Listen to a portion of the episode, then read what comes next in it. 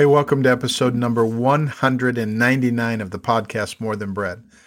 Now, I got to tell you, every time I hear, almost every time, I hear the theme words of this podcast, we cannot live on bread alone. I'm always tempted to write or say, of course not. We must have coffee. now, I consider myself a coffee connoisseur, but I'll be honest, most days I'll take it any way I can get it. But, but years ago, I, I ran across a coffee I'd never heard of. It's called Kopi Luwak. A Kopi Luwak is less a type of bean and more a type of production. It, it's literally the most expensive coffee in the world. Last time I checked, there were less than a few thousand pounds a year produced, and, and it cost around $300 a pound, $20 an ounce. You get a discount for a pound. It originated in Indonesia from the Sumatra and Java islands. This coffee bean has a really interesting story, an exotic story. In in some places, like I said, it costs up to $300 a pound. And In fact, I think it's the only coffee on the net that buyers will sell by the ounce. Now, why is it so expensive? Because it's so rare, might be one of the answers. And why is it so rare, you might ask? Well, it's because it goes through a very unique processing system. Kopi is Indonesian for coffee. We get that. Luwak is Indonesian for the name of how we get this coffee. And Luwak is a cat. it's a civet cat a nocturnal creature that comes out only at night. This cat is like the Juan Valdez of the animal animal kingdom. According to coffee lore and legend, this cat only picks the most co- perfect coffee cherries to eat. It, it, comes out at night and wanders all over the island of Sumatra looking for choice coffee cherries. No Kona for this cat. It'd rather starve than dine on Folgers beans. And while in the little guy's stomach, the cherry is digested, but the bean is not right? And and it undergoes some chemical, bodily chemical treatments and fermentations, and then finishes its journey through the digestive tract, exiting the processing system. The beans still intact are collected. How would you like to have that job?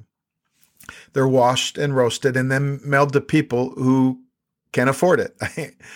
The resulting coffee is said to be like no other rich, heavy flavor with hints of caramel or chocolate, said one reviewer earthy, musty smell, exotic. The body is almost syrupy and very smooth, said another. Chris Rubin writes, it lingers on the tongue with a long, clean aftertaste. It's definitely one of the most interesting and unusual cups I've ever had. I don't know how it tastes.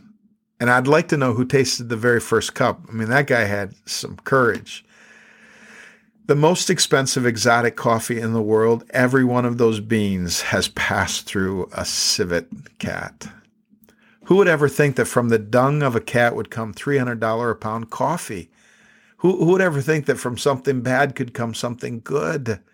Who would ever think that from the midst of something the world despises, like a garbage dump, could come something the world would treasure? Like Jesus, right? God sent Jesus from heaven to be born in a garbage dump of a place, a barn in Bethlehem, to grow up in the armpit of the nation, Nazareth. Can anything good ever come out of Nazareth? That's what they used to say. He was born in a barn, grew up in a rural ghetto, and where did he die? A place called Golgotha, the garbage dump for Jerusalem. Now, this isn't the main text for this episode, but it sets the scene. In 1 Corinthians 1, verses 25 through 28, Paul writes these words. He says, This foolish plan of God is far wiser than the wisest of human plans, and God's weakness is far stronger than the greatest of human strength. Remember, dear brothers and sisters, that few of you were wise in the world's eyes, or powerful or wealthy when God called you. Instead, listen to these words Instead, God deliberately chose things the world considers foolish in order to shame those who think they're wise. And he chose those who are powerless to shame those who are powerful. God chose things despised by the world, things counted as nothing at all, and used them to bring to nothing what the world considers important. Now, I don't know. Some of you might think that you're garbage dump people that you're living a trash can life, that every morning you wake up feeling like you've just exited that digestive tract of the world and you're going to walk in it all day long. But you know, the gospel, the good news of Jesus Christ is all about the way in which the weakest, most despised, most difficult people in the world or most difficult circumstances in, in your life can become something amazing through the power of God. You, you can become one of the most beautiful, most radiant, best people in the world. You, you, your circumstances can be turned upside down. See, the gospel is all about how God finds gold in the garbage. It's all about how God does good things in bad times. Or as Leonard Sweet puts it, whatever is buried trash in your life, God can turn into buried treasure. Whatever you think are the trash cans of your existence, God can turn them into treasure chests. The Hebrew word for hell was Sheol. Heaven was Shiloh. God can turn any Sheol into a Shiloh if you will only let the Spirit of God take that pain, that suffering, that ugliness, that contemptible circumstances, and let the Spirit turn it. You know, some of you right now, you're going through garbage dump times. And in this episode, as we look at the next part of Paul's letter to his friends in Philippi, I just, I want to relate to you three good things about bad times that will help you find joy. Here's the first good thing our trash heaps might be God's treasure chests. Now, remember where Paul's at now. Here's the setting. Imagine this is you for a minute. Seriously consider this has happened to you. You've lost your job. You're isolated from your friends. You're living in a strange country where you, you don't know people. Jealous enemies have trashed your reputation. You've been arrested on trumped up charges. You, you've been physically beaten, put in jail. You don't know if you'll ever get out of jail. You might be put to death, maybe even tomorrow. For four years, Paul has been in miserable circumstances not at all what he expected when he signed on to God's team. He's he spent two years in prison in Caesarea for trumped up charge. Then he's put on a ship to go to Rome to appear before Nero, who's not known for his charming disposition to Christians. And on the way there, he's shipwrecked, stranded on an island, bitten by a poisonous snake, waits the winter there, continues on to Rome spends another two years in prison, awaiting trial to be executed. And, and during this two year period in Rome, he's chained to a guard for 24 hours a day, has absolutely no privacy. Every four hours or so, he gets a new guard. And, and, and this isn't the first time these kinds of things have happened. And if, if you were Paul and you believe that God's blessing, that you would go through life without any problems, and you, you would have just felt like you were God's whipping boy. I'm afraid that if I were going through this, I might have experienced just a, a little bit of discouragement, some anger, maybe even some some confusion, definitely, and a little bit of the why me whine. I don't know that I would have experienced joy. But that wasn't Paul's attitude, right? In fact, as he sat down to write this letter, the one word he could not get out of his mind was the word joy. In spite of all the garbage, Paul says in Philippians 1:18. He says, "I will continue to rejoice. I rejoice and I will continue to rejoice." Amazing. And, and how could this happen? Why would this happen? Well, it happened because he had a different perspective. See, sometimes the only difference between those who think they're living treasure chest lives and those who think they're living trash can lives are, is really just perspective. I mean, listen to Paul's perspective. Now, I want you to know, brothers, that what has happened to me has really served to advance the gospel. As a result, it's become clear throughout the whole palace garden to everyone else that I am I'm in chains for Christ. And because of my chains, most of the brothers in the Lord have been encouraged to speak the word of God more courageously and fearlessly. See, Paul says, I can see the best even in the worst. I can see God at work in the problems, even when they don't go my way. People are seeing Jesus and my attitude towards them. Believers are being encouraged. The gospel is going forth because of, of my chains. I'm in a trash heap, but God is pulling out some treasure. It's true, Paul said. He goes on to say that some preach Christ out of envy and rivalry, but others out of goodwill. The latter do so in love, knowing that I'm put here for the defense of the gospel. The former preach Christ out of selfish ambition, not sincerely, supposing that they can stir up trouble for me while I'm in chains. But what does it matter? The important thing is that in every way, whether from false motives or true, Christ is preached. And because of this, I rejoice. See, when you read Paul's story, you find out that he had a dream. He had a compelling vision. He wanted to bring Jesus to the whole world. And for Paul, that culture, that day, the whole world was at Rome. He wanted to witness to Caesar. So God brought him to Rome. God brought him to Caesar. This is like wanting to witness to Putin. God brought him and and, probably not the way Paul envisioned. No mass crusade in the Colosseum, no miraculous signs and wonders in Nero's court. Instead, God put him in prison where he would write the New Testament. He's chained to the palace guard, the praetorium, the crack elite troops of the Roman Empire, personally chosen by Caesar to be his bodyguards. They're the highest paid people of the empire. When they retired after 12 years, they were made leaders in Rome. There's not a more strategic group that Paul could witness to if he's going to reach the Roman Empire. So God puts Paul in Rome. Nero pays the bill and chains the future leader of Rome to him for uh, every four hours. In, in two years at four hour shifts, Paul potentially witnessed over 4,000 guards. I'm sure some of them did it twice, but you get the idea. These guards had an inside route to the emperor, and it's likely that this had something to do with some of Nero's family becoming followers of Jesus. History tells us that Nero had his wife, mother, and children killed because they became believers. See, Paul was able to see that even though it wasn't the way he planned it, God was in the process of fulfilling some of his greatest dreams, answering some of his most passionate prayers. So, if you want to have joy in your life, no matter what your circumstances are, you need to be able to see your trash heaps as God's treasure chests. I need to look for God's purposes in all my suffering, all my problems, what are your problems right now? What difficult circumstances are you going through now? Ask God to show you his purposes in your hard time. A second good thing about bad times is that hard times, bad times catalyze great growth. Now we, we know this, don't we? We just don't want to admit it because we're afraid that if we admit it, God will think we like it and then he'll just give us more hard times. Paul's understanding of God's message is not, I will bring you growth in spite of your problems. It's, I will bring you growth through your problems, through your suffering.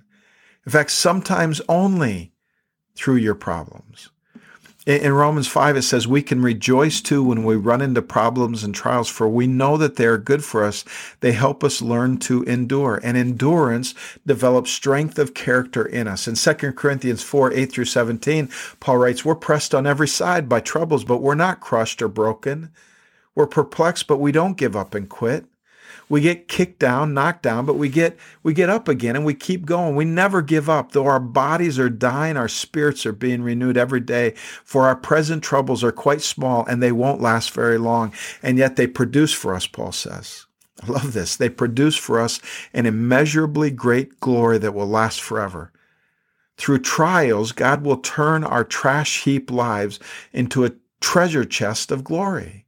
Hard times can bring great growth. It's an awesomely powerful thing when someone looks at the trash of my life and sees a treasure. I remember going to Mount Rushmore during high school. I lived in South Dakota, and the sight of those four massive faces set in stone was awe inspiring. But you know what impressed me even more? It took Gutzon Borglum 14 years to complete the scripture, the sculpture. Of those 14 years, only six and a half were spent actually working on the sculpture. The other seven and a half were spent overcoming opposition, financial problems, illness, death, and weather. He, but he never quit. He had a vision of what was inside that rocky cliff just waiting to come out. Come out. Listen, God looks at the jagged cliffs of your life, at the garbage dump of my life. He looks at the blank canvas, and he sees treasure that nobody else can see mean, Saul of Tarsus was a persecutor of the church. In his own words, the chief of all sinners. And God looked inside his life and, and saw a man who would take the good news of forgiveness, grace, and love to a whole world. And now in prison, he writes, Yes, and I will continue to rejoice, for I know that through your prayers and the help given by the Spirit of Jesus Christ, what has happened to me will turn out for my salvation. Through their prayer and the power of the Holy Spirit, Paul was anticipating salvation. Now, what kind of salvation was he expecting? He'd already been forgiven of his sins. He already had a relationship with God. He already saw heaven as his final destination. It wasn't that kind of salvation. Some think he was anticipating salvation from prison, freedom, but but we see later that, that he thought it was more probable that he would lose his life than than leave prison. See, I think Paul is anticipating being saved from having a character that would disappoint Christ. He's been through God's processing system enough to know that hard times bring great growth. He, he knows that it's it's not a done deal. That's why he wants prayer and he needs God, but he's anticipating spiritual growth that would lead to actions that please Jesus. I eagerly expect and hope, he writes, verses 18 and 20, that I will in no way be ashamed, but I will have sufficient courage so that now, as always, Christ will be exalted in my body, whether by life or by death. See, in hard times, in the midst of the crucible, I will rely on prayer and trust the Spirit of God to transform me. Are you going through hard times, man? Be encouraged. God is chiseling away because he sees a treasure in you. If you want to get through it with joy, start praying. Last good thing life and death can become a win win situation. Life and death can become a win win situation in any bad circumstances, what's the worst thing that could happen to us? Well, at least one of our answers would surely be that the worst thing that could happen to us is that I might die or someone I love might die. Professional golfer Paul Azinger was diagnosed with cancer at age 33. He had just won a PGA championship and had 10 tournament victories to his credit. He wrote, A genuine feeling of fear came over me. I could die from cancer. And then another reality hit me even harder. I'm going to die eventually anyway, whether from cancer or something else. It's just a question of when. Everything I had accomplished in golf, he said, became meaningless to me. All I wanted to do was live. And then he remembered something that Larry Moody, who teaches a Bible study on the tour, had said to him.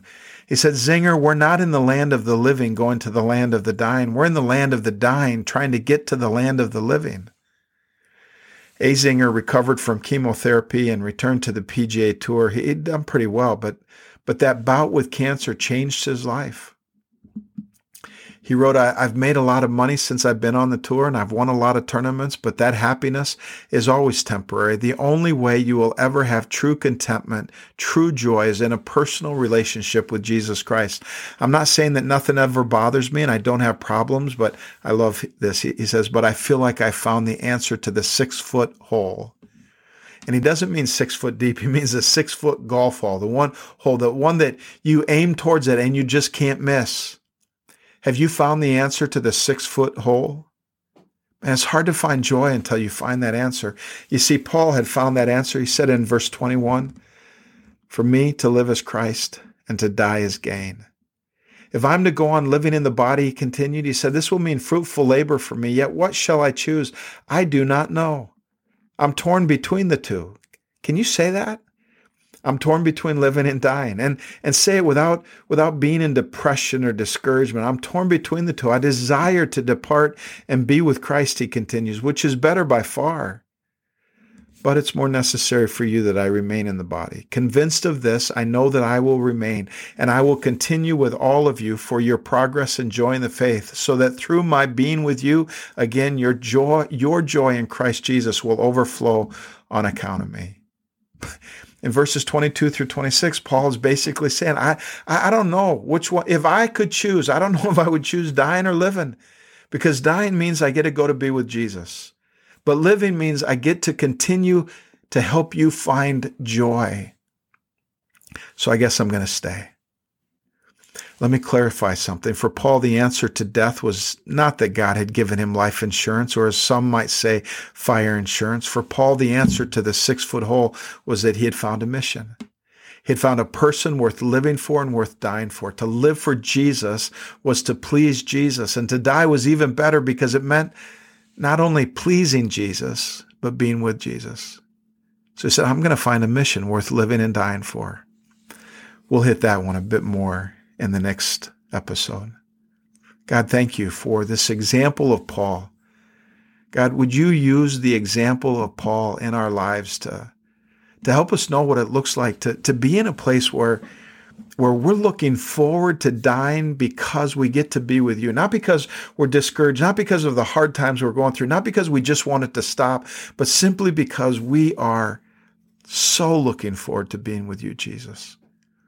And yet, would you also give us that sense of mission? Would you give us a sense that while we are here, while you give us breath to breathe and life to live and love to, to love others with it, that while we're here, we're on a mission. We're on a mission to help other people find joy, to help other people find Christ. God, would you help us on that mission? Each and every person listening, would you help us even today, in this moment, in the next 24 hours, would you help us to live out that mission, to help somebody else find Jesus and find joy? It's in your name we pray. Amen.